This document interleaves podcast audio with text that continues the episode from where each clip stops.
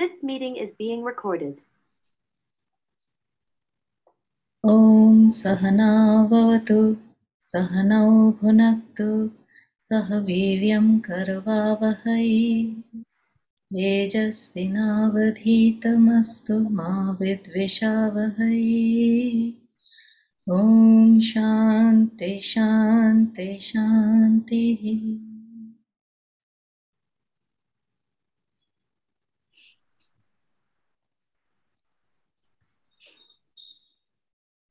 Okay. Anyone wants to recap from the last class or any highlights? Yeah, last class was a tough one.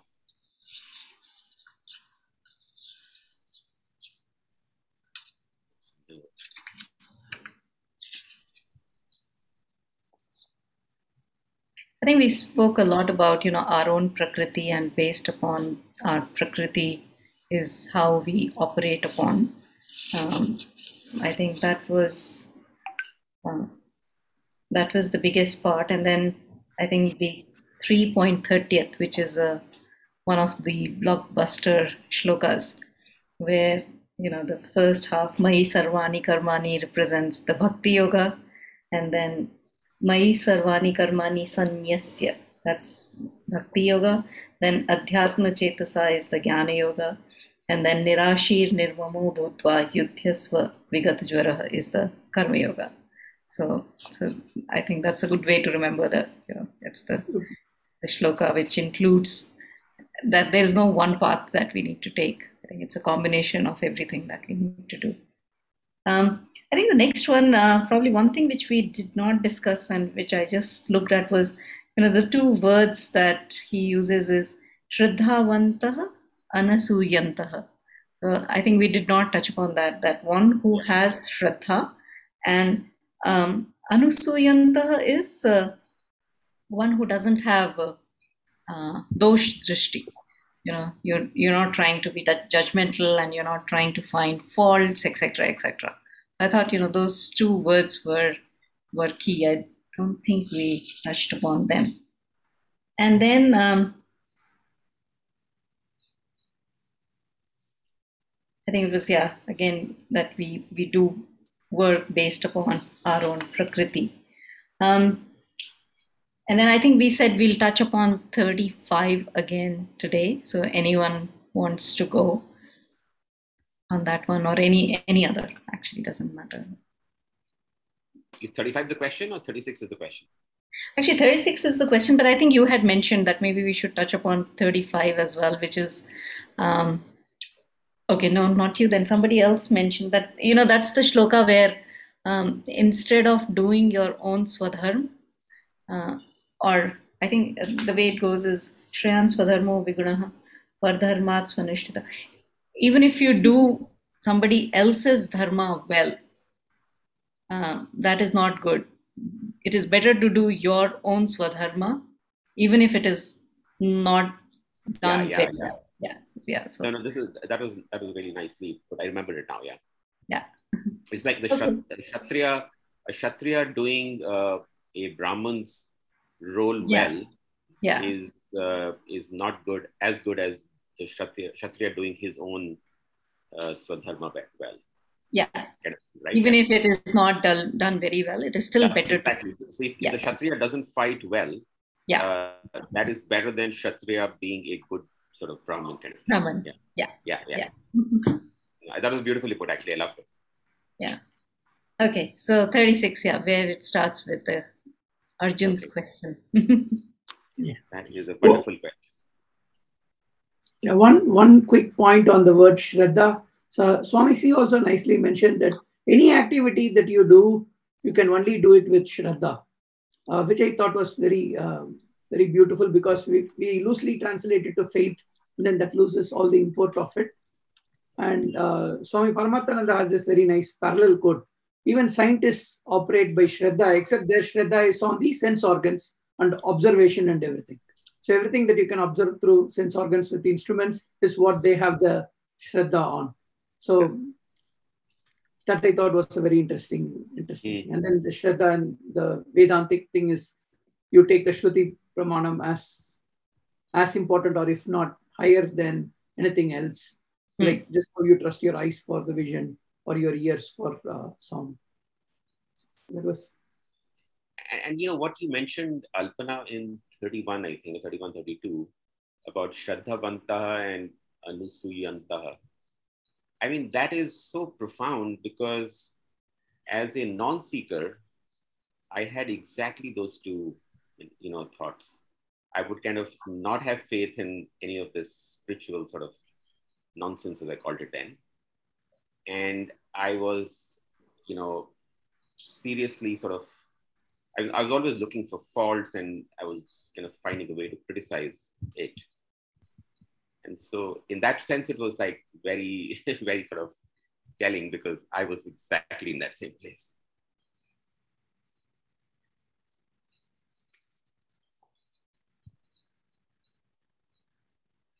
Yeah.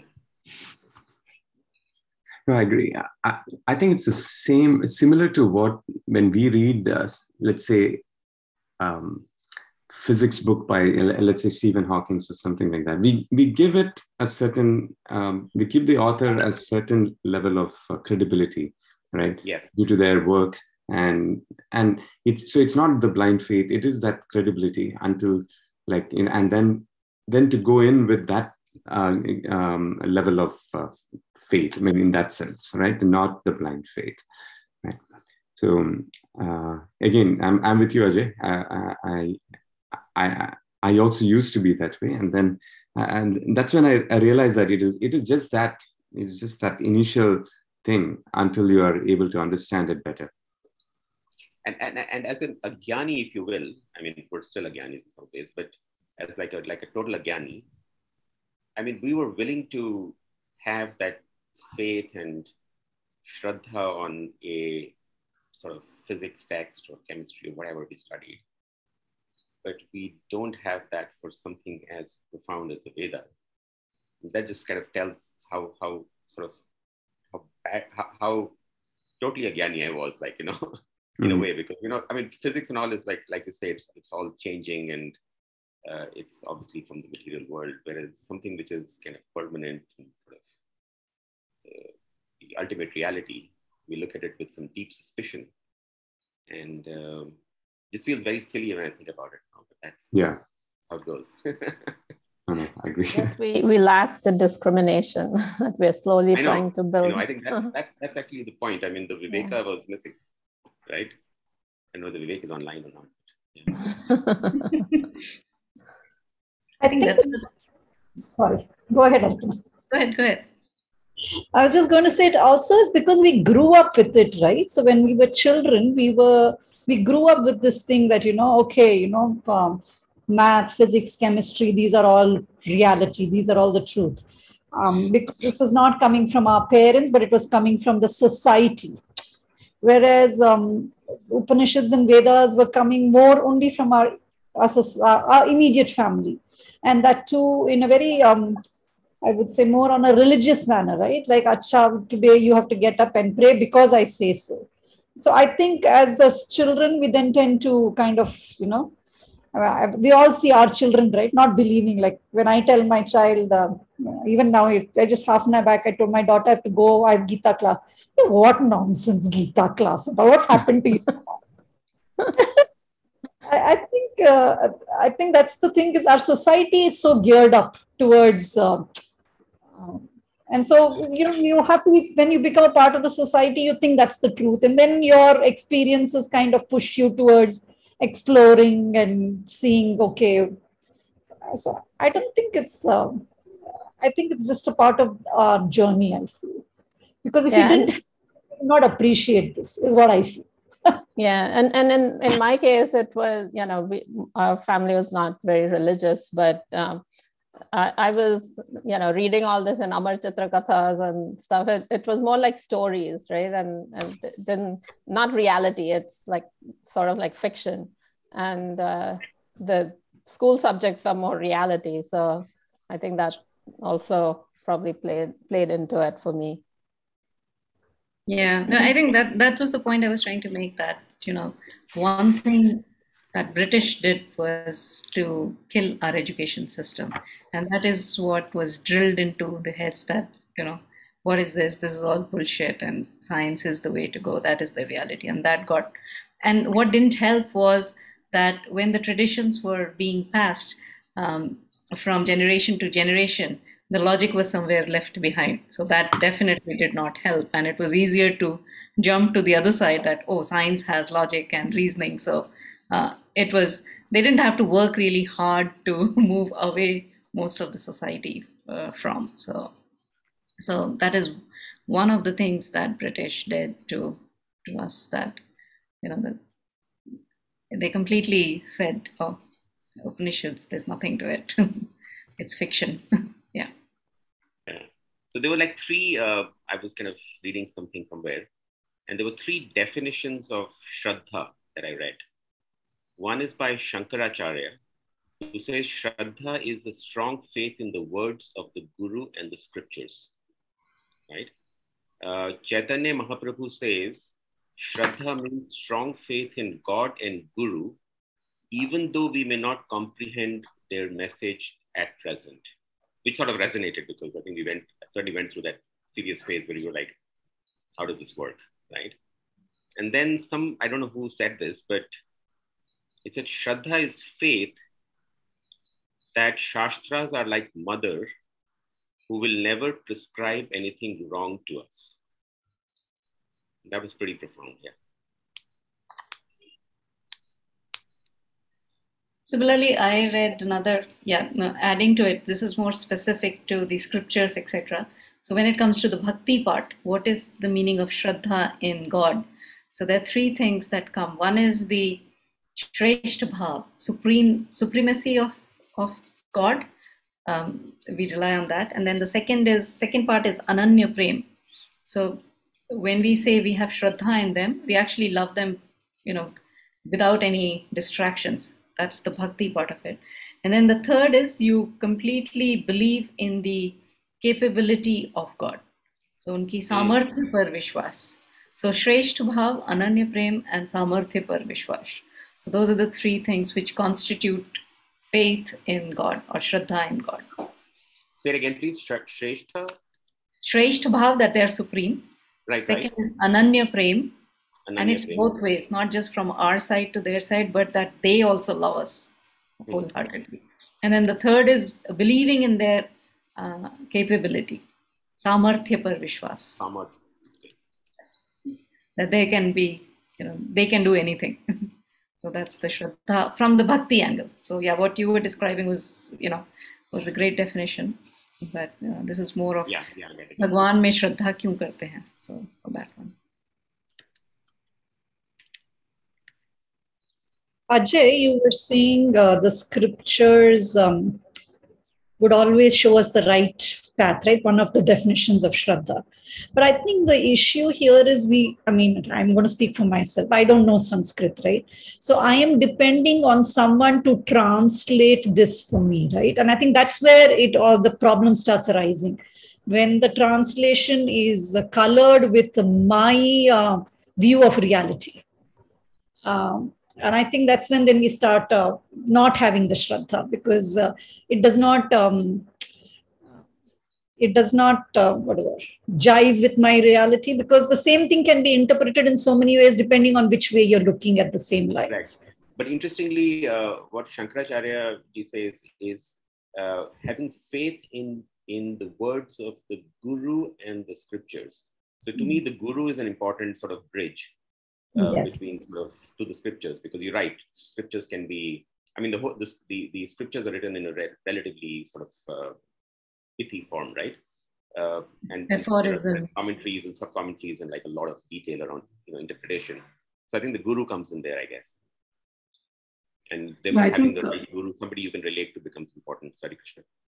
No, no, no, no. Just saying the same thing. Uh, Swami Paramarthananda also was mentioning this uh, during various lectures that it's recommended that you don't read Vedanta or Upanishads without a guru for precisely the same reason that we will tend to read only whatever already our vasanas or our inclinations are and we'll just read part of it or misunderstand it, saying, "Oh, this says there is no God or nobody created the world or uh, you don't need to do karma." Or like you can just read one sentence and then say, "Oh, it just says don't do anything, just sit quietly," or uh, people will misinterpret it, and that's why he says most definitely need to read this only with a guru.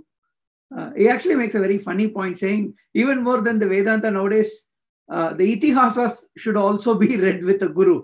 Like for example today being ramanavami a lot of people keep questioning various rama's actions. Why did rama do this or do that or did not do this and so on. And he's saying all of this again have like very powerful imports what they are trying to teach. And if we don't get the full context and we get only a very high level story we end up with uh, questioning the wrong wrong things so yeah if, not anything that's like one of the big lessons have a guru and learn through the guru no, no, absolutely. In fact, the Mahabharata, I mean, now I've read it once, and I think I sort of appreciate some of the things better. Not fully yet, though. But you're right. I mean, reading the whole thing out of context can be can be dangerous. And just on the point of Swami P, at least the I think I almost kind of heard him say that don't read the, the scriptures, listen to them from a guru. I mean, he hmm. almost kind of said, don't don't read the scriptures because you will get lost and like you said, Krishna, you'll probably read what you want to read right? So that was actually that that's an important point. He kind of emphasized on Shruti. He says, listen, listen, that's more important. Swami SPG also says in, in this context that, you know, yeah, there are some people who'll say, oh, I don't want to read commentaries. I want to read the original. Yeah. Because the commentaries are interpretations. But then he said, if you are reading, then it is your interpretation as well, right? Of what you're reading. So how is it different? Might as well do it from somebody who's who's actually researched around it, and then rather than you interpreting one portion of it, because somebody asked him that question, and so so he was responding, and I said, yeah, that makes sense. yeah, you want to read the original, but it's your interpretation then. But to be honest, uh, I wouldn't have understood anything at all if I just read the original without the commentary and interpretation of a um, realized person like uh, Swami Chinmayananda or anyone like that. I wouldn't have understood anything at all. I feel, uh, you know, there's so much important, you know, packed into these uh, uh, small uh, verses that it is almost impossible for ignorant person like me to get anything out of it. Totally.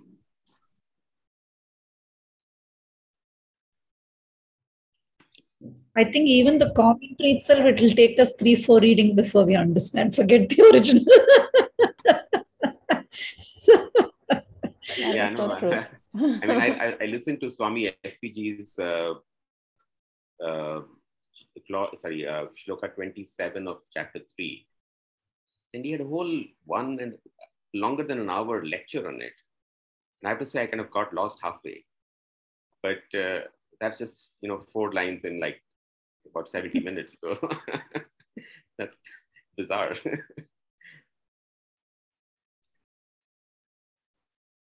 Uday, anything you want to want to share from remaining shlokas before you have to drop off? Uh, I thought uh, I thought it was so wonderfully put, right, about uh, how to manage desires, the where they where the desires uh, reside within our own what we call the self, between the sense organs and the mind and the intellect, and uh, you know how meditation is the way we can get desires. I, I thought it was very uh, concisely put and very powerful messages towards the end of uh, chapter three. I thought it was just superb uh, the way this chapter has been constructed.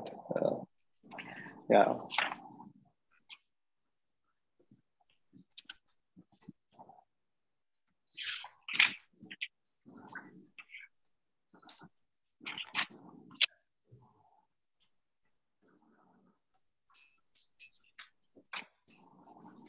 Yeah, and it all started with that question in um, Shloka 36. So, where Arjun asks, right, that, you know, what, um, because most of us know what is right, right and wrong. Correct. Yeah. Still, yeah. why do we do wrong things and why can't we you know, do the right things? What is it that that propels us you know, into into doing. So, so Swami SPG, uh, he gives a very interesting this thing that when Krishna went to Duryodhan to make peace, and he started telling him about some things, and Duryodhan said, "I know what is right, but I just can't seem to do it, and I know what is wrong, but I can't stop myself from doing it." Yeah. And he said the difference is that Arjun is asking how is it and how to overcome it. Whereas Duryodhan just assumed that this is how it is and nothing can change it, and I don't want to change. So that was the big difference why he didn't get Gita and Arjun got the whole Gita. So, So true, isn't it? Yeah. You're uh, shielded by, as they say in the second, uh, whatever, 38th uh, shloka, right? That uh, the a mirror covered by dust. Just you cannot just see the reflection when it is covered by dust, right? It was so much in, in the case of the Duryodhana, that was the uh, thing, right? He was so uh, what do you call uh, uh, veiled by the strong desire that he just could not go past it, uh, knowing that it was wrong. And by the way, I found that uh, that shloka was really, really revealing. You know, those words are so innocuous. The three, you know, fire enveloped by smoke, mirror by dust, and embryo by the womb. They, they, look like, you know, why are you saying, giving so many examples for the same thing? And then the way the interpretation is for each of those three things. Uh, yeah, that was uh, truly, truly uh, very profound. You you just cannot understand so much by reading uh, uh, just the direct uh. Yeah, And, and what I loved, uh, Uday, about those three uh, examples, I can't remember them. Maybe I can. One he said was fire and covering Yeah. the smoke smoke covering the fire smoke coming was the covering- first. The second is Mhm. uh, remind me. Dust, dust Dirt, covering the mirror, Mirror. Yeah, the dirt covering the mirror, and then the third one was the body covering the womb. right? embryo.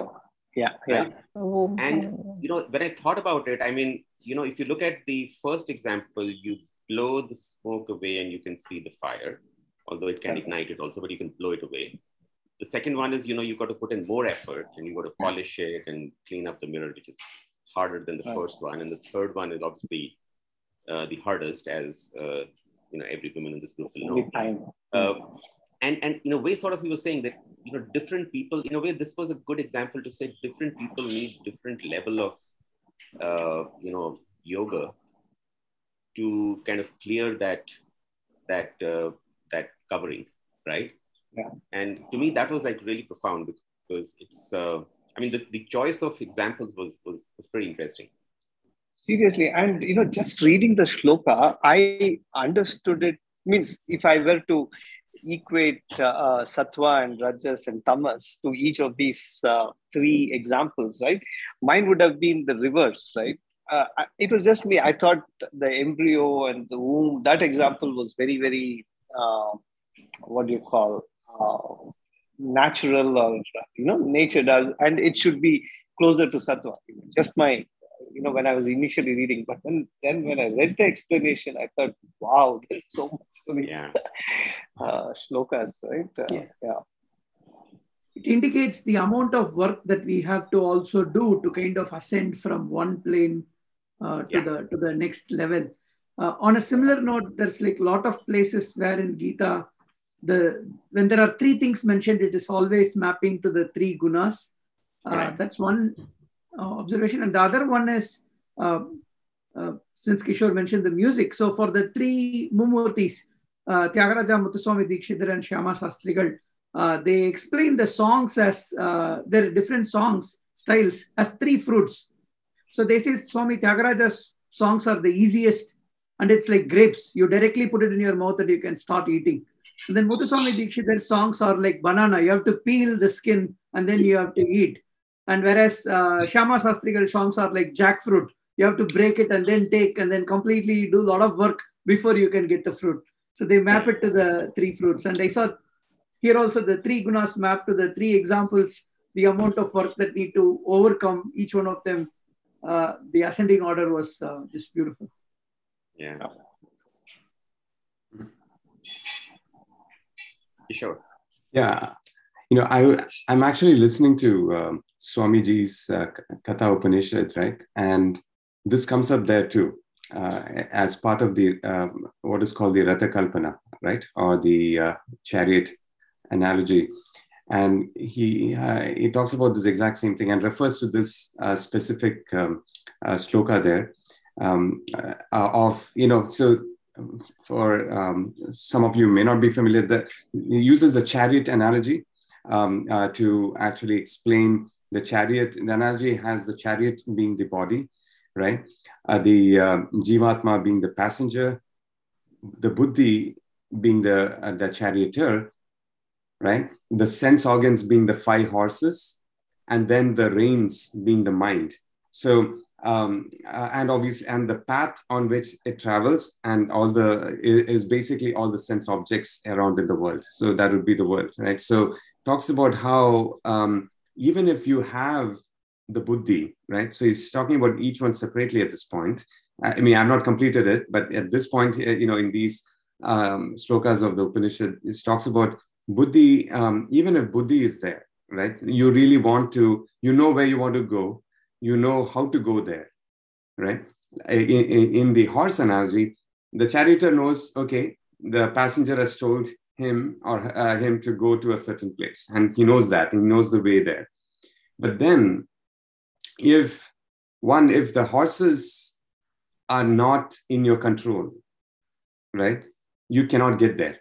Or if the reins are not good and it doesn't restrain or give the right signal to the horses, even then it cannot take you to where you want to go right? So then he talks about how um, even if you have the right intentions you've read the scriptures you have you've been doing this uh, uh, again and again but then if you don't have the proper reins if the um, uh, if the horses don't listen to you right and you cannot uh, control them then there's no way you can reach there right? So it talks about that in the exact same thing. So um, this was another the second part of this was so having that buddhi right uh, the right um, um, what do you call that? He calls that discrimination right? Having the sense of where i want to go that itself is an important one. A lot of people don't get that.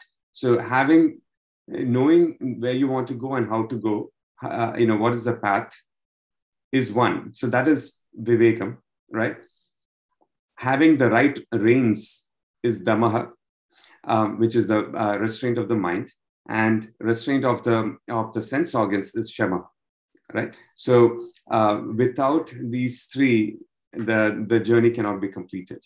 Uh, is how he puts it uh, in response, and he kind of connects it back to this sloka also.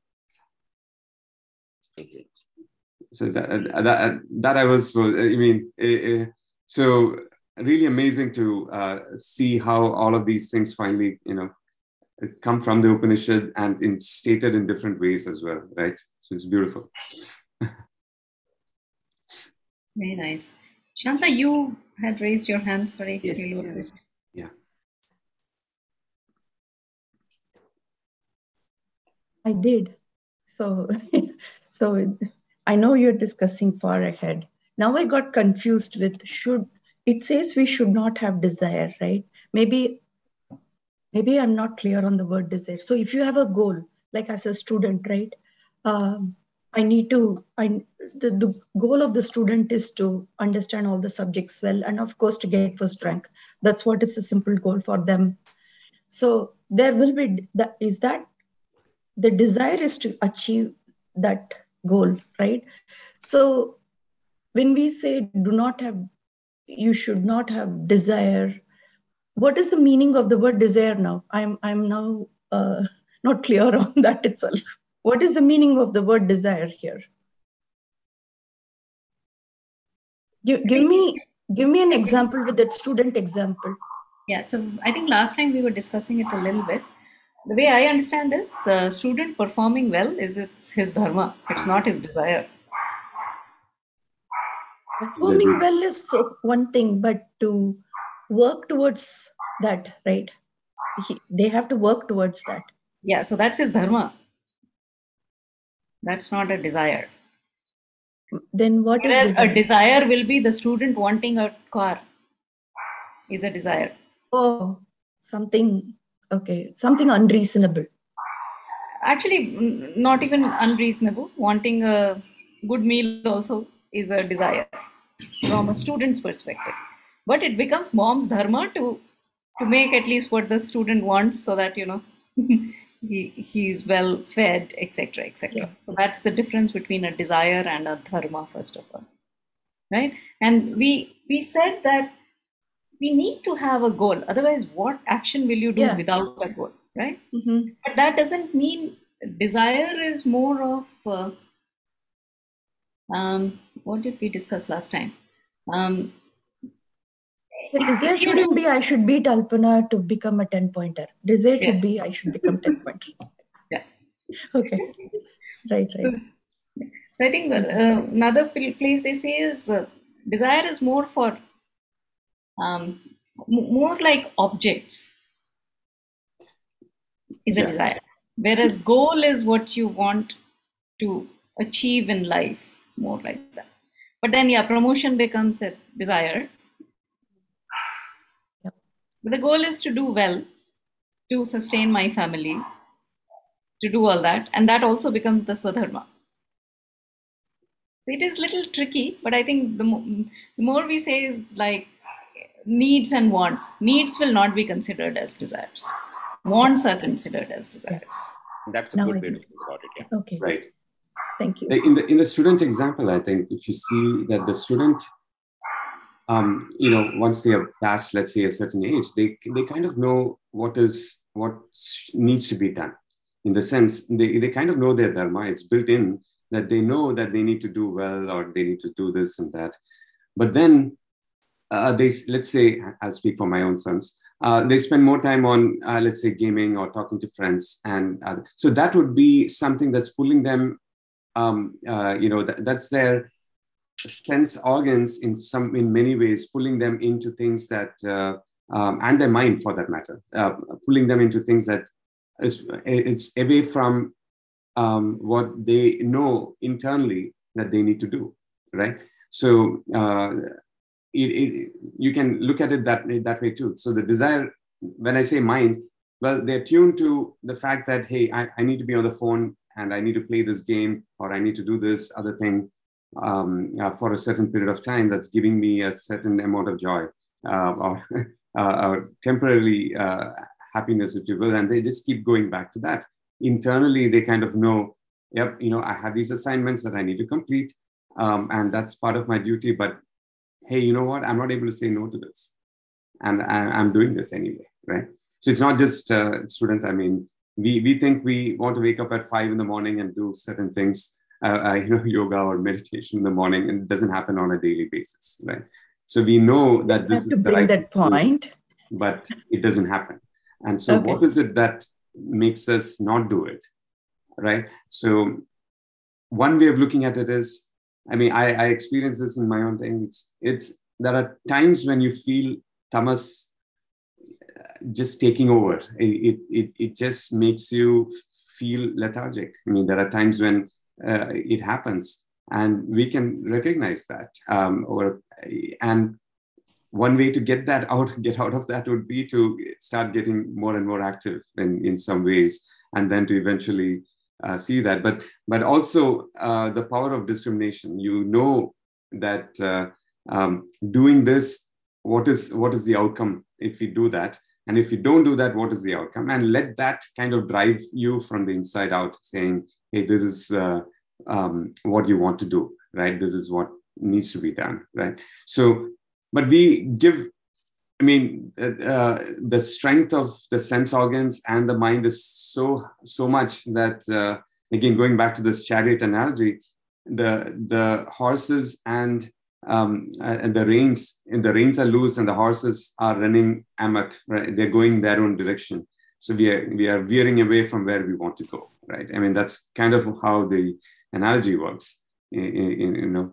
So seems to happen the same way. We um, we end up uh, surrendering to the sense organs in one way or the other whether it's lethargy to get up in, uh, in, the morning or to go for this additional round of uh, eating of food or whatnot.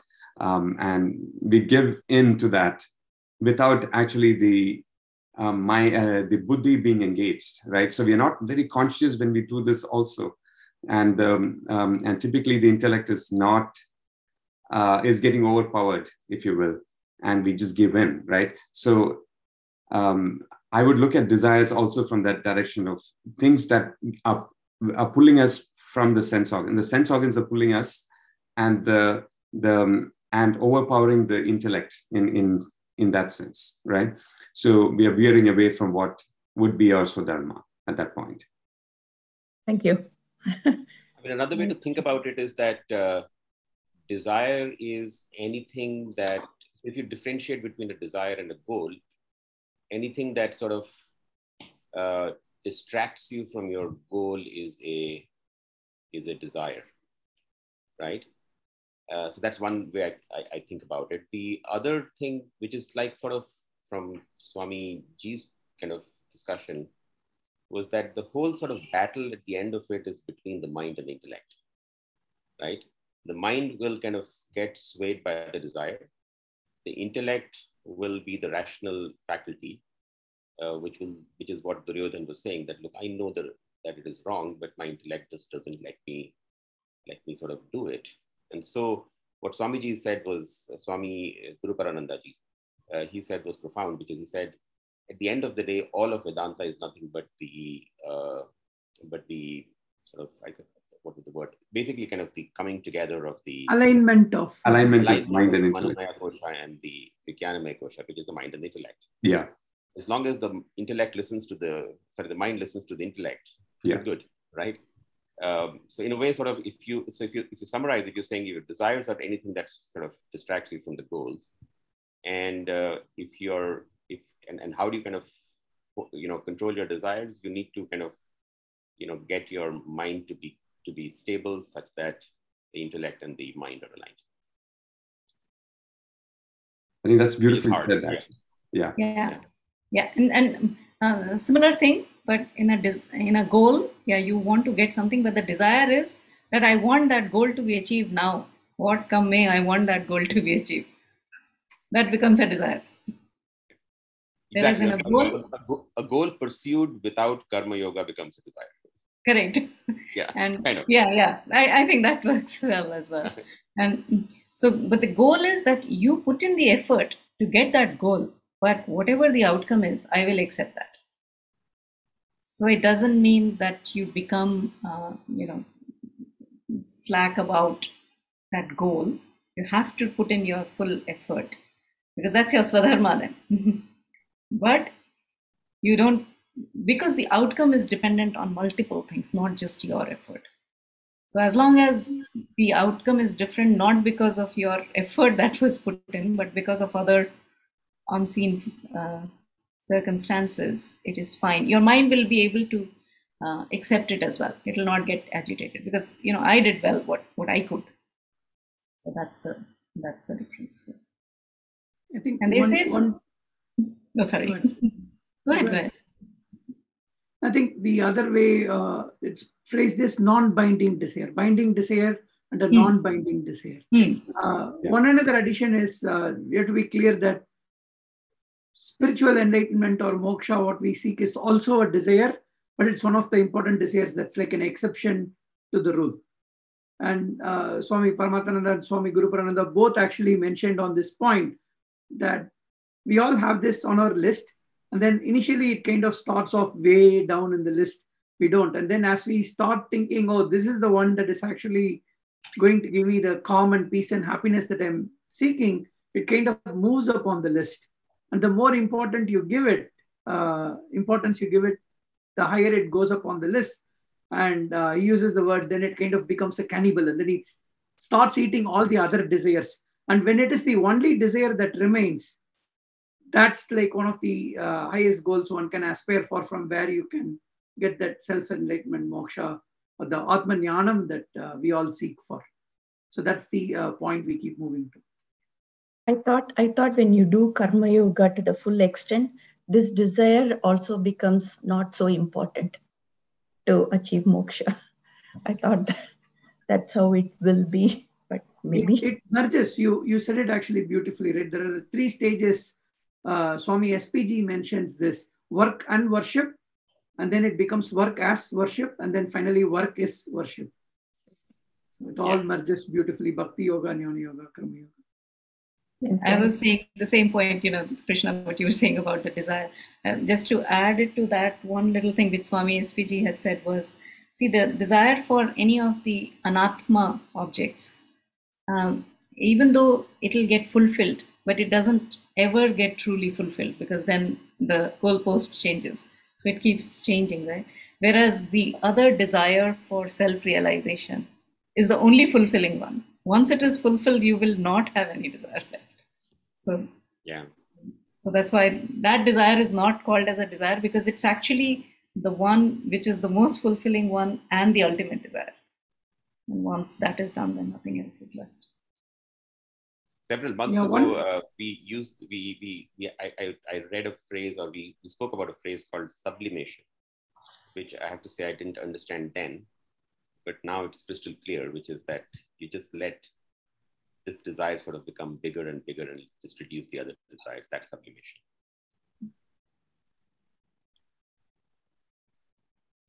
I think uh, one point I want to add was also we are talking about the term swadharma and paradharma, and also in the shloka. Um, that terms generally tend to be very confusing. I used to be very confused about it and always think, oh, if I were in a particular job or different thing, then swadharma would be easier. But no, if you do karma yoga, whatever you are supposed to do is your uh, this is supposed to be the thing that you are supposed to be doing. Uh, it's confusing. I said it in the wrong way, but uh, hope you got it. Um, uh, Mm. The one interesting thing Professor VK mentions is uh, the definition of Swadharma and Paradharma from uh, the Vedanta itself. He says anything that helps you go towards that moksha is Swadharma, and anything that does not is Paradharma, which I thought was a very succinct Simple and simple definition. So at all point, if you can ask, hey, is this helping me in uh, Antakarna Shuddhi, Chitta Shuddhi, and Chitta Ekagrata, and then and doing good for the maximum number of people possible, then it is Swadharma. And anything else, it moves you away. So there was one other thing I wanted to add, which is that you know, in, in the same uh, chapter, we've also uh, sort of read the word uh, swabhava, right? And uh, you know, kind of saying that look, if you might be born a a kshatriya, but if swabhava is one of a vaishya, for example, that's okay. You should follow your swabhava and and and move forward, right? And so somebody said, what happens uh, if my swabhava is X, but for a variety of reasons and circumstances, I end up, you know, doing having to do something like a job which I don't like, but I'm just you know, in that job and I need the money to feed my family and all that good stuff, right? So he says, look, ideally you should follow your swabhava because that will be that will make your actions easier. Because that's your that's your kind of, you know, that's how your gunas are kind of aligned, right? But in case you are stuck with something which is not your swabhava, still follow your swadharma. So swadharma is that sort of common denominator, which uh, you need to follow whether you're in a happy place or not in an unhappy place. If you're not happy, figure out a way to be happy because that's the only option. So I, I, I mean, I, I was reading it because I, I was thinking about it that, you know, there's so many people in this world who are doing things which they just have to do by force. How do they kind of align themselves to the whole karma yoga sort of approach? And uh, Swami P says, you don't have an option. Just, just if you if you're in that space, do your swa- swadharma, which is to do your best in whatever you do. Yeah, he says the it's like I said, two steps. So step one, stop complaining about anything, be neutral, and then step two, like whatever you are doing, so you will do what you like. So that's- Correct. I, I- I thought that was really kind of helpful because you know you kind of think about it and say, look, there's so many people in this world who are doing stuff which is just to drag them. So I do feel whatever you're doing, you can showcase your swabhava in that. Of course. You know, that's how leaders appear. You know, that's how so so you can. So technically I feel even if you you think, oh, you should be fighting or not studying. You can do the same thing even in what you are doing based upon your swabhava. Playing that role. you know, That's why yeah, I was, I, yeah, you can you can certainly showcase your swabhava in anything Yeah. you do. You're right. It will come. Actually, whether you, yeah. Whether you want it or not, it will. Yes, eventually. I think Swami SPG has a funny example for the Swadharma for Arjuna. He thinks he will go to Himalayas and be at peace. But if he goes to Himalayas, eventually he will start like an organization for, oh, we are not getting all these things in our ashram. And then he will start and start fighting there Yeah, too. be a leader. So- yeah. It- Yep, yep. Actually, I think it is uh, Swami P who says he'll become a union leader there and fight for the, you know, monks' rights uh, in Himalayas. right. Yeah. Yeah. That'll be his vasanas, basically. It'll drive him to that. Yeah. No, that comes later also, isn't it? No, or did it come already? The the um, yeah, it did. Um, uh, Mityach was it Mithyachara? I mean, that's where we Yeah. also Three spoke. seven. Yeah. It came already. I think the shloka goes like if he renounces everything and goes and sits in Himalayas, but his mind is wandering and indulging with sense objects, then he's a mithyachara, he's a hypocrite. Right. No, th- there is one more aspect I mean, when you look at it from um, a, a slightly different perspective here, which is that when when you know we can observe this in ourselves during the day um, when we are doing things, there are often things that we probably do without. I would call it quote unquote mindlessly, but actually without uh, the intellect being um, participating. So, in, in other words, we're not uh, uh, fully engaged. We're not fully um, um, it's not coming from a deeper uh, from deeper inside you. Instead we are responding to things that so it's happening at the layer of sense organs and mind uh, and without a full backing of the intellect in, in, in some sense right? So we're not fully in it. Um, so it- we could call it not fully mindful. That could be a way of stating that.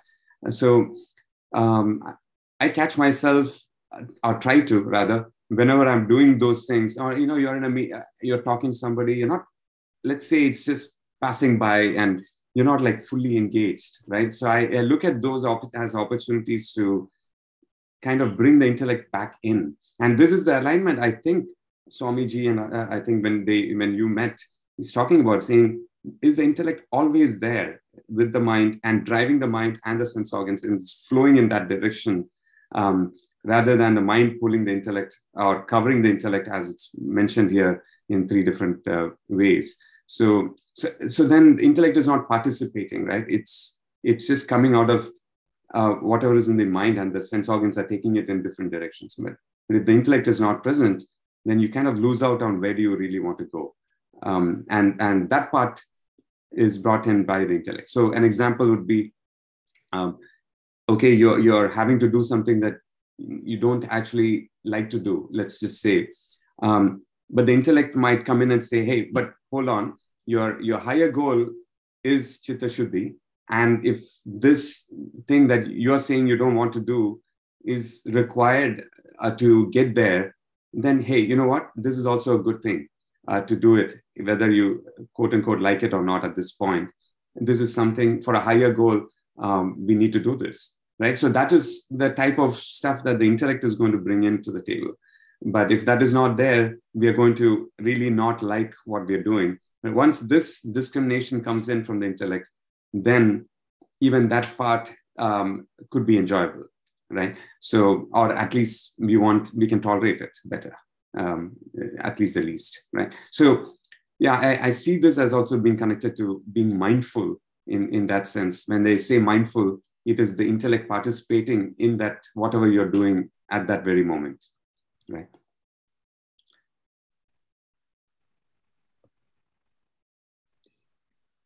Actually, the three examples that are given, they also refer to um, the Maya uses three ways to cover the Gyan, right? Mal, Vikshep, and Avaran. So, Mal is the dirt, so which is same as the uh, dirt on the mirror. And then vikshepa is it shows something that it is not. So this is like smoke on the fire. You can't see the fire, and smoke is something which is very different from fire in terms of how it's seen. And then avaran is the is the covering on the on the room. So so they three refer to the three uh, three ways Maya uh, hides the reality. Hmm. and avaran. There's one more here, if I may add, um, from the from the yoga um, or the Yoga Sutras perspective, right? They talk about um, pratipaksha bhavanam, right? Or in this case, when there's a strong desire for something and the intellect, then we, we train the intellect to, to kind of, again, it's part of discrimination, if you will, to say that, hey, you know what? Even if you achieve that, you, you know that it's not permanent. Uh, uh, you know, as I think we just, uh, Alpana, you just mentioned, the goalpost is going to change. So the why are we still kind of, uh, even if we know that, why are we still craving for that, right? Yeah, um, yeah. Even though we know that that particular thing that we uh, once we achieve, that's going to go away um, uh, in a in a few days, weeks, whatnot and then it's not permanent. That is very clear. But then so can we reiterate? So that is the pratipaksha bhavanam that we can develop that will slowly blunt the the sharpness of this uh, um, this craving if you will right? Because you're reiterating reiterating again and again that hey you know what? Even if i somehow get that uh, car after a few days uh, I, am not no longer going to enjoy that car, right? In the same way. So why don't we reiterate that when the desires come in and we are aware of it, right? So um, that is the other uh, well mechanism, if you will, right? I don't know if it's mentioned in this context, but uh, it just uh, this is something in the Yoga Sutras that they talk about quite a bit. Yeah, to, to the same explanation, actually, Swami SPG says, I mean, not in this way, but he says that nature works like that. It will promise you that you will get so much happiness and yeah. by anything, but it doesn't give you that much. It gives you little less than that. Enough for you to propel, propel you to do that, but not enough for you to feel fulfilled. So then you keep going. And that's how the world works. Right. The nature always promises more than what it gives question, Kishore, I didn't quite understand this. Uh, when you said prati, pratipaksh bhavna, how does it uh, counter desire? So the the let's say there's a strong desire or a craving for something, right? Let's say uh, an object. Uh, it could be a house, a car, a relationship, uh, or, or traveling to some place and whatnot. But um, and that strong desire is causing all kinds of agitation in your mind right you really want it you really want to get that you're anxious to get that as well as will i get it and uh, will it happen? Will it not happen? Those are completely uh, enveloping your mind and a lot of your actions are now based on that or colored by that.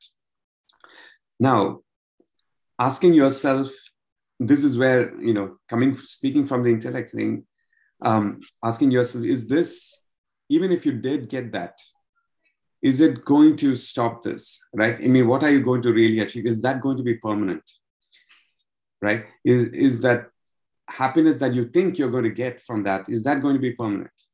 Right. and understanding that it is not right? And it's going to fade away. Even if you did get happy for a certain period of time it's going to fade away sooner or later. So it's impermanent and and, and it's become very clear so reiterating that a so mental conversation is what I mean. From a different standpoint.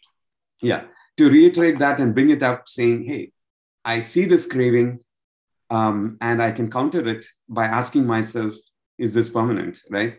Uh, it's not going to be permanent, and re- reinforcing that part reduces the craving." No, I, I agree. I mean, the way I understood Pratipaksha always was looking at it from another person's standpoint, whereas the way you describing it, the opposite, look at it from a different standpoint I mean, your own different standpoint as opposed to correct. How you're it's an opposite thought that you um, opposite that you bring. Your, own opposite thought as opposed to somebody else's. Yeah, that's right. Got it. Yeah. a conscious uh, uh, opposite thought as against almost an unconscious desire that comes in because you don't control that then you bring it bring forth a conscious thought which is the opposite of that to blunt that one right so that's how they um, that's how at least i understand and and i try to implement um, yeah so okay and and sorry before chitra i know you, you got a hand up but i wanted to ask alpana a question can you help me understand when you said avarna and vikshepa relating to the example of fire and the womb. Can you just explain that a little bit? So avaran is a covering. So yeah, avering is a covering. So that I understand. That's the that's that's yeah. the right. And vikshep is you see something which is not. So actually there is fire, but you right, can't see right, the fire. Right. Instead, you are seeing this balloon of uh, bloom okay. of smoke. No, that, that, that's helpful. Thank you. So it's vikshep. okay, understood. Chitra? Yeah. So um, while you guys were talking, the thought came to my mind. So, what about uh, this desire to be healthy? Is it a desire or not? If it is a desire to be healthy, to be able to follow the spiritual path and to actually lengthen your life so that you achieve moksha in this life, it is a healthy desire. Again, uh, going back to the um, the Katha Upanishad, uh, where they're talking about the chariot analogy, talks about the chariot. So without the chariot being in reasonably good shape, if the wheels are going to come off, you cannot reach the destination, right? Even if you want to, if uh, you know, the, it is mind blowing how this this analogy works so perfectly, um, and to explain so many different things. Um, and uh, it, it's I was blown away. I, I, know I'm listening. I, have kind of heard it, but when you hear it from Swamiji uh, at uh, in this length, uh, it's just phenomenal. So any, anyway, so without the chariot being available, even if you really want to get there, you cannot get there. So it is important to keep it um, uh, keep it in a pretty good shape. But giving over importance to that does not make sense, right? If you know that is going to take over everything that we do, I mean, you just want to keep it in a good shape and in a good uh, good enough to for us to travel right yeah. so swami spg says desire in itself is not a problem it becomes a problem when it starts controlling us yeah mm. and another thing he said was uh, uh, to a jnani uh, desire is always a cause of suffering Whereas for an ajnani, when we desire, we think it is it will be the cause of happiness. Mm. Well said. Mm. Okay. Yeah. So, quick question on the same thing. So, we uh, the desire for physical health also leads to worries, right? Because um, say, uh, you know, I'm not physical, whatever. Let's take the example of COVID, right? you know, down with COVID, or I'm going to get COVID, I need to wear a face mask. So this is what is the desire? The desire is I don't want to fall sick. Right? I, I, I want to be healthy. Um, so how do we uh, justify this? That means it's creating a fear, or it's creating worry, or it's creating. Uh, I forget that that whole channel of you know, finally ending up in I think anger or something. I can't remember the path how the desire takes one of the cases we read so how do we how do we get out of it so i think you take precautions that you can and then you have to leave it so similar to you know karma yoga right? You do the best you can and then you leave it. So fear is not both fear and uh, worry are asuri qualities. We study them in chapter 16 they don't they only create anxiety. They don't create the solution. So, so as much as what you can do, wear a mask, you know, use hand sanitizer, don't go out much unless it's really needed. Those things you follow, but then if it happens, it happens. We'll deal with it when it comes to. Absolutely. Similar to karma yoga, have to karma yoga, yeah. Do your best, whatever best can be done. and the outcome will be what it, what's there, what we the situation we have to face. Our outcome is obviously controlled by so many things that we don't. So many control. other things, right? What others can do. Yeah, so That's many things we we don't control. control, right? So we can only do what we what we have have. within our sphere of control.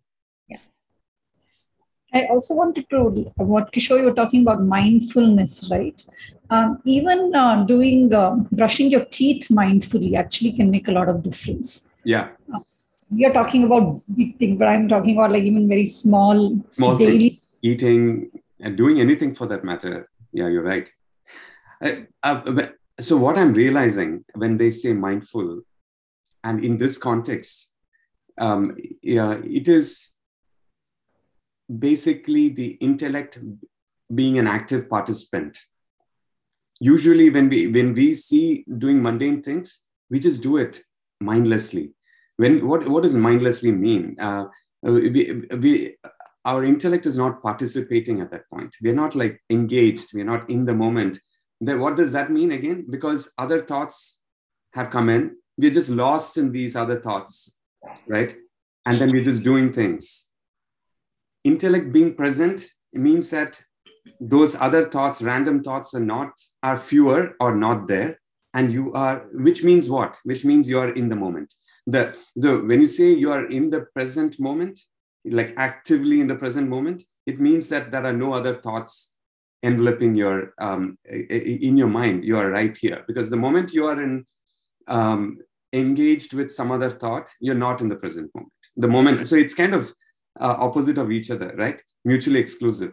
So uh, in the moment means not having too many thoughts that you're engaged in. They're just passing by. You're not engaging with them, so, which means you are engaged in whatever you're doing, whether it's brushing, whether you're eating, reading a paper, or or even walking for that matter. You're like literally there. It's not easy. So, but when when people like Eckhart Tolle, they talk about power of now and being engaged in the present moment, or the mindfulness side, they talk about it. I am now connecting this to um, again back to what we have the, the intellect controlling the mind and the sense organs, not the other way around. Not the sense organs and the mind enveloping the intellect and completely taking it over, right? So um, I, I understand mindfulness to be the intellect being actively present. Yeah, Swami it's- SPG also says about focus, being focused all the time. Sorry, Chitra, go ahead. I was just going to say basically that means we are meditating, and that's what chapter three ends with, right? Is uh, to get away from desire, you need to control the mind, which is basically meditation. So being fully present at any point means you're meditating, no other thoughts are there. So, I mean, fact- through life in meditation. In fact, to add to that, Chitra, um, you know, there is this whole sort of thing about which is like a fad, which is multitasking, right? And you know, I, I read a beautiful article. I'll try and find it and circulate it, but it says there is nothing called multitasking. It is basically you're switching off and switching off, which means you're focused only on only one thing. And it goes on to say something very sort of nicely, which is the intellect is intelligent, but the intellect can only do one thing at a time Yeah. right and then kind of relates it to the fact that you know that is at the core of meditation which Yeah. is to focus your thought on one single thing One thing. right Yeah. and so you know while we all kind of think we multitask which is like we've got like six things happening in our day day you know we're trying to kind of figure out how to manage them but when we do something you just need to kind of switch off a bit of the other five and say okay this is what i'm focused on and 30 minutes later you're done with your meeting for example and then you say, okay, I'm now focused on something else.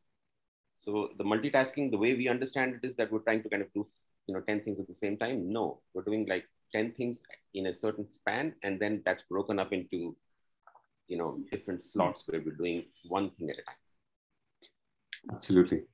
Yeah. In, Yeah. in fact, meditation is defined uh, that way in the in the sense in the yoga. Uh, if you look at Yoga Sutras, it will it is basically the dharana, dhyana, samadhi. So getting the focus to one thing from many to one, and then let that build up into dhyana where without effort now it's focused on one. And eventually even that one thing drops off and then you get into a state without that right? So those are the kind of three stages i mean in terms of the definition of meditation from yoga perspective.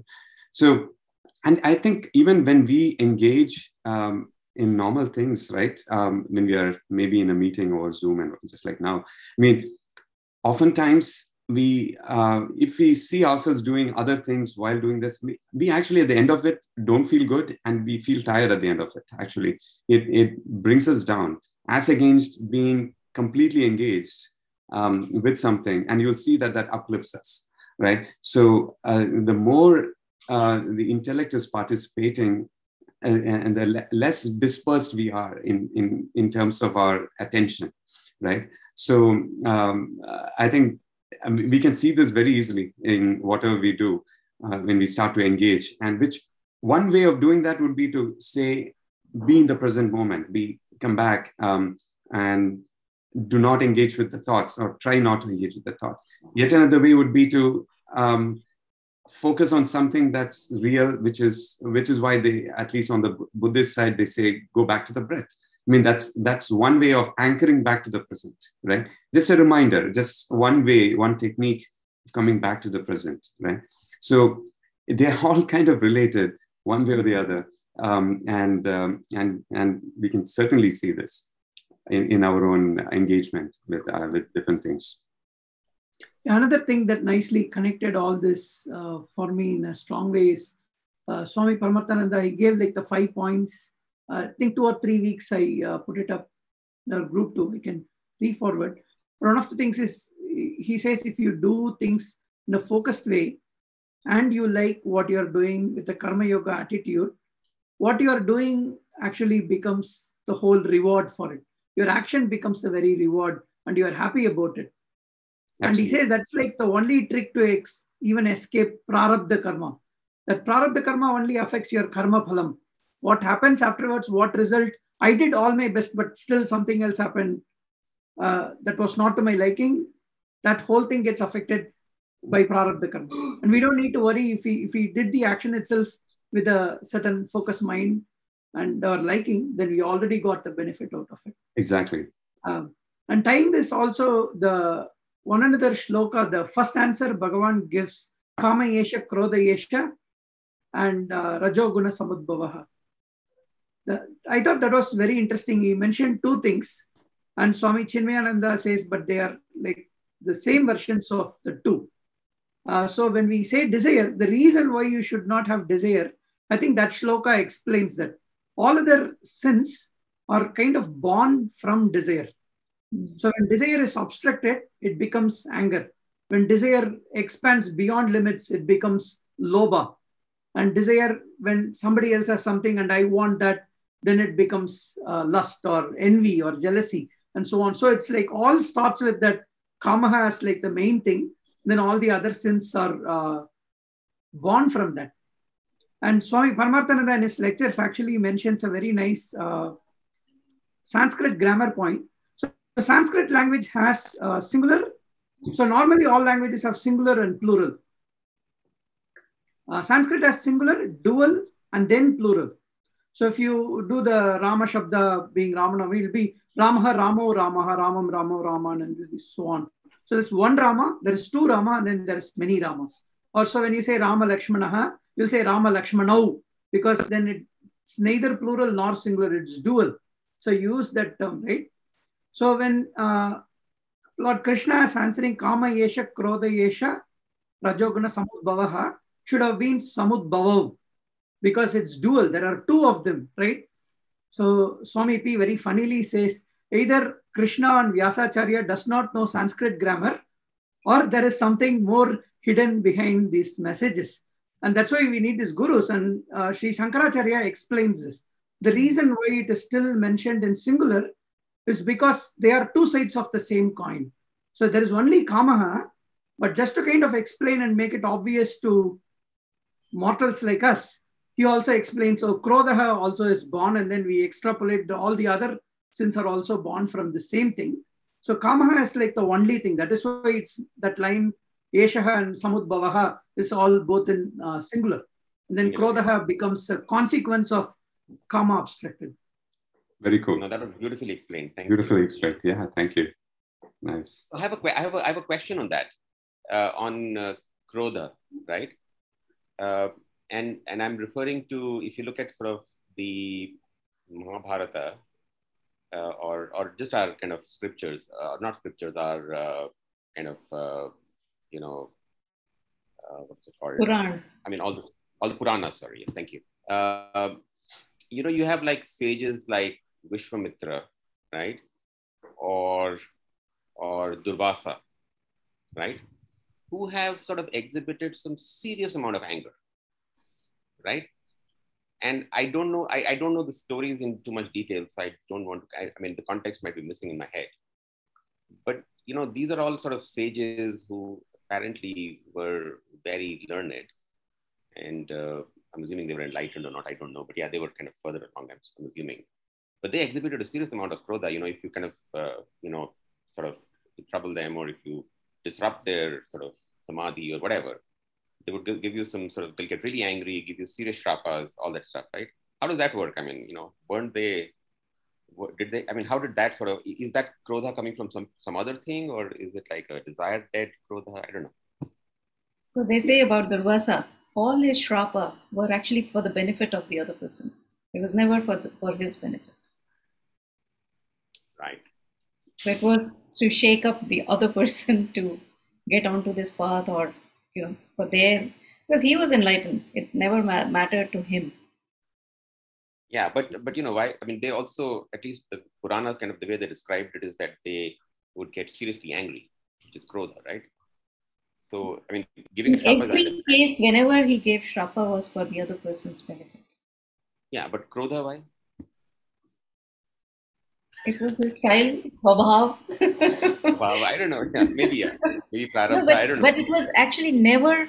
So I think the, the difference they say between Grahasti and all these people is that we ruminate about it later on. He would give shrap and he would be fine and he would go away. It's not that he will even think twice after giving the shrap that, oh, what did I do? And, you know, um, oh, what could have happened? There's that. It just gets cut there and then they move on. or so they'll give you like an antidote as well sometimes, right? You feel Yeah, I can't yeah. take it back, but you know, do this and So anger would come out of the swabha, which has been the conditioning, but they don't keep thinking about it. We keep thinking about it. That's what is cause of a lot of problems as well. Mhm. Okay. And the, the other explanation I have heard is it's uh, again like setting as an example. Even if this can happen to one of these greatest self-realized souls, what are we mortals to make of it, right? So they kind of even end up making examples out of such very big souls to highlight if you go down the wrong way, there will be consequences or you will fall down. And, and it can even happen to big souls, so you watch out. It happens even more very quickly, very quickly for us. Mm, Good point. interesting. Uh, Swami P also says like uh, these cases, that's why there is uh, always one main message and then there's like a lot of incidental smaller messages. And that's the reason he says, oh, read this with the guru and then get the main purport of the message. Uh, I'll never forget like the, the main example he quotes, right? Like, uh, so Veda says, Matru Devo Bhava, Pitru Devo Bhava, Acharya Devo Bhava. And then immediately there are three counter examples. Uh, Parashurama's father says, kill your mother. And then he's not even a normal sage, right? He's an avatara. And then Pitru Devo Bhava, Prahalada says, Om Namo Narayana, and rather than worshipping his father. Uh, and then the Acharya Devo Bhava, Drona asks Eklavya for his uh, thumb, so he cannot do archery anymore. So if we just look at those three examples, then it will completely contradict with everything the Veda says, but there is like a bigger message. In the first case, obey your father. In the second case, align with the Lord and always think about the Lord. And in the third case, that I'm not very clear about the Drona part, but uh, there's like all this other message that that uh, he had the Sishya Bhavana. So that's the third thing. Like he he said, no matter what you ask, if I'm a Sishya, then I have to do whatever you say. So those are the three highlight that we remember rather than the the flip side of what is uh, quickly obvious. Mm. So the message has to be taken in context, not out of context. Correct. Yep. And also know the full story that even though Parashar killed his mom, the first boon he asked is, let, let her be alive and not remember that I killed her. So he knew if I do what what he wants me to do, he will ask me, "What do you want?" so, so just on this, uh, on these kind of uh, shlokas, so clearly the focus is very much on on on kama and uh, krodha, as as Krishna beautifully explained, is only the other side of the same thing. Uh, but in 63, which is I think what is sort of being elaborated, 62 maybe. Uh, you know, it actually starts, you know, the whole sort of sort of ladder of fall, as as Swami Chinmayananda calls it, starts with attachment, and attachment then leads to desire. Yeah. But I didn't find much around attachment in these verses. But it seems like you know you've got to nip it in the attachment stage before it gets to a desire, isn't it? I mean, you know, you can't, you know, how, how do you kill desire? I mean, you know, obviously you've got to man, you know, you've got to, you know, control your mind, you've got to control your sense, sense, uh, uh, sense of organs. Uh, you've got to have the discrimination power. All that is understood. But how does kind of, so, you know, if you go take a step back, I mean, the desire happened because of an attachment and how do you kind of, is, is the, is the, is the, is the medication the same for attachments as well? I think if I understood the, the cycle, the if you repeatedly keep thinking about a particular thing, then that attachment turns to desire. Correct. So, and that is when the downfall starts and the problem starts. So it's okay, your sense organs will see different things. You will have a quick liking or disliking to it. But I think the recommendation is don't take it beyond that. And I think the earlier parts uh, that says, oh, these are all just the gunas this is how it will be that sense objects will attract the sense organs and it will respond but don't take it beyond your mind recognize it at that point and stop. I think is how i understood. So contemplation is inevitable. Uh, don't sort of contemplate over and over again because that will lead to attachment and then correct. correct correct. But how will you not do that right? I mean that's where again the discrimination aspect comes in.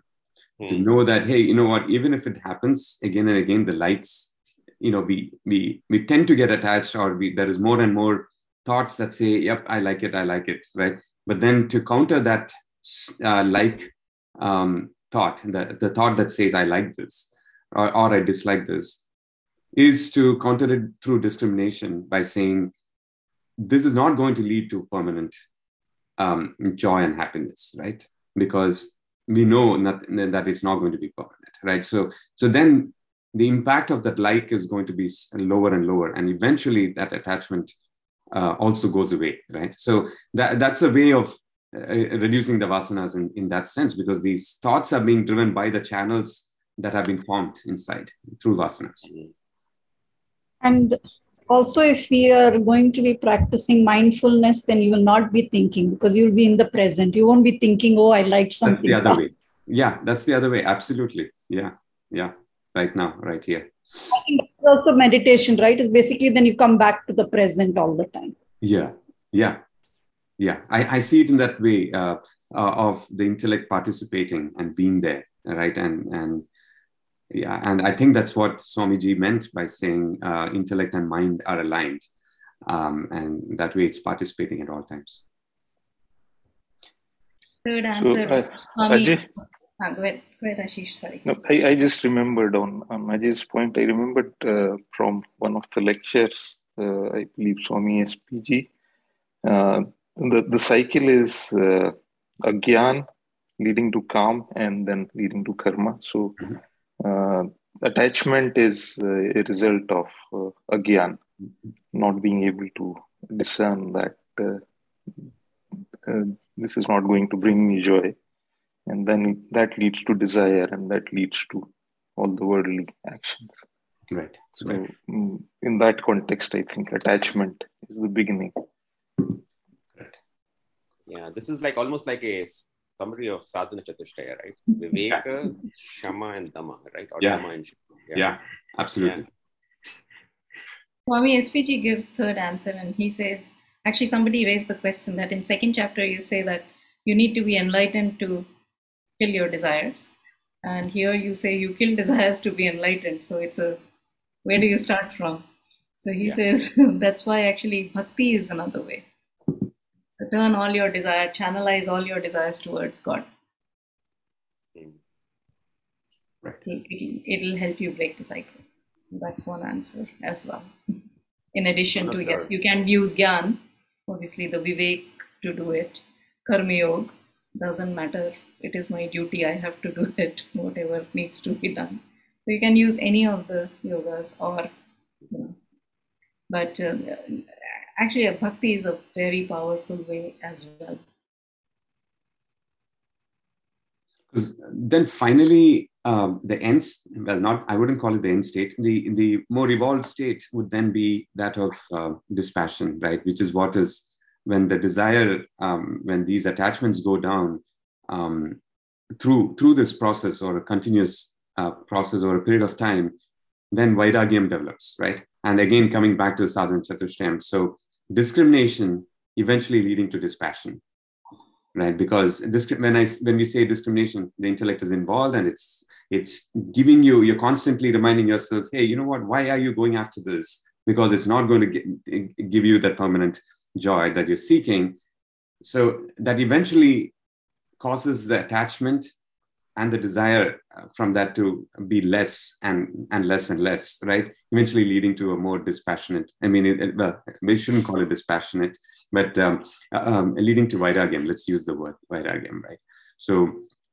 um, i think there also is a good connection back to in that sense, uh, Kishore, Vairagyam should be the third, not the second one, right? or not? I don't know. Is it um, is it Vivek, Vairagyam, and then the, the six uh, sixfold things, right? The Shamadama, etc. So I, I, Oh, you're oh. right. I mean, I also thought that once you control your mind and your senses, so you first you know what's the permanent and non-permanent, then you sort of use that to control your mind and senses. this is futile, and that gives you sort of the dispassion. Whereas That's right, it's yeah. part of the other one. I, I don't know. Maybe but that would be the mechanism right i mean it- yeah. I, I, that's what that sounds like sequentially the way to go. Yeah. Correct. And then d- vairagyam would be like a prerequisite actually for gyan uh, to actually come in. And even if you know it if yeah, like intellectually but for that to seep in vairagyam would be a, a prerequisite. Another on desires is actually we think there are lots of desires, but they can be categorized into three. so the first desire is actually because we are sat, so we are existence ourselves. So we have a desire to live, always live, Live. and it is the desire to live in Sanskrit is known as jijivisha. So that's first desire. The second fundamental desire is desire to know because we are actually consciousness consciousness is that you know because that is our core nature so we have that desire because we only desire for things that are achievable we never desire for things which are not achievable. So so the two desires that we covered are jijivisha to always live and we are existence ourselves so we actually always live but we don't know but still we have that desire to always live. Then desire to know and then the third desire is bubuksha bubuksha is hunger for any desire. Um, bubuksha is hunger for anything right? And that actually comes from anandam or uh, bliss. Because we are fulfilled and there is nothing that can fulfill us more. So we are actually fulfilled. But because we don't know we have this desire to fulfill or desire to have something. So actually all desires can be categorized amongst one of these three. These so it's interesting to know. Otherwise we think like there are so many desires this and that. No there are only three desires and these three desires actually germinate from our nature of Satchid Anand. And we are that. So, what are these desires? Hmm. Beautifully said. Beautifully said. Interesting. Wow. I think that's why we always want to kind of go back to that equilibrium because we are Satchidananda. Because you are Satchidananda. Yes, it was- Satchidanand. so you want to get there. Yeah. So you said Jivisha, Bubuksha, and what's the middle one? Jijivisha, Jigyasa, to Jigyasa. know, Yeah, yeah, okay. and Bubuksha. Those are the only Nicely three said. desires. Very nicely said. The other way I have heard this mapped is that uh, we always do this because we want happiness, because we are uh, eternally uh, we are happy, and hence anandaha. So hence whatever we do kind of maps because we think it will give me happiness, and the reason we go for it is because we are happiness, but we intermittently uh, associate a lot of other things, thinking that that is what's going to give happiness, but not. But it's the the very knowledge that you are infinite happiness is what it truly is. How does how does uh, the jigyasa correlate to chit? Consciousness. Consciousness, what is consciousness? It is Aware. the one which knows the knowledge, the, the Ah, jnana. yes, okay. Hmm, So we are the knowledge itself. But we want to know because we don't know that we are the knowledge ourselves. Got it. Got it. Thank you. Very nice. We are at 7.30, so I thought I'll finish like one short point on uh, Bhakti, being uh, Ramanavami and Lord Anuman. So there is this beautiful, the Tamil uh, Ramayanam is called Kamba Ramayanam, named after Kambar. This is beautiful shloka that goes Anjile Ondru Petran, Anjile Ondru Agi, and it goes like that. Uh, but I won't recite that. But the meaning is very beautiful. It goes like uh, born of one of the five, flew through one of the five, jumped over one of the five, met somebody else born one of the five, and set the land with one of the five. That's how it very roughly translates to. And if you look at those are the five elements. He was born from wind and he jumped, he flew through space, which is one of the five elements. He jumped over water, which is one of the five. And he met Sita, who is born of the earth, which is one of the five. And then he set Lanka on fire, which is one of the five elements. Wow. That is nice. beautiful. Nice. Very cool. Thank Lovely you. answers. I think we pretty much covered all the shlokas. I was just looking through it. Um, just the one which we, I think, did discuss that um, Indriyas are more powerful than the body, and then mm, Man is more powerful than the Indriya, and then the Buddhi is more powerful than the Mana. That's the, the chain to control. Going back to the chariots again. Yeah, yeah. Yeah. so I think we covered it, but it was a pr- particular shloka as well. Yeah. yeah. So I think with that, yeah, we pretty much covered everything. I like the explanation of 40 where they say to defeat an enemy, we should we need to find out where the enemy resides, and hence that shloka on that. I felt good about this last uh, sequence of uh, shlokas because I have to say uh, this is a question which has been on my mind forever, and I feel like you know if Arjuna asked it and I also thought about it, I feel nice about it. In fact, the presentation that we had made like a year and a half back had actually put that as a question, and uh, so to get it answered like verbatim, if you will, was fabulous. Like in the last shloka, he uses the word Mahabaho for Arjuna. Mahabaho is mighty arms. So only you can, you know, defeat the the enemy calm. so he uses that that particular. It's very interesting how he uses, you know, different names for Arjun in different contexts and how relevant they are. Okay, so next week we are going to share our small learnings, everyone. I think just anything, very free flow, and you know, we don't need to prepare slides or anything, but just you know, any aha moment from the from any of these shlokas that'll do. It's it's very nice to actually hear everyone's learnings. So so we'll do that next week. Anything else, anyone? I think most of the talking we were doing, Ranjini, Mukku, Rajiv didn't say anything at all, and Manu and Ashish barely.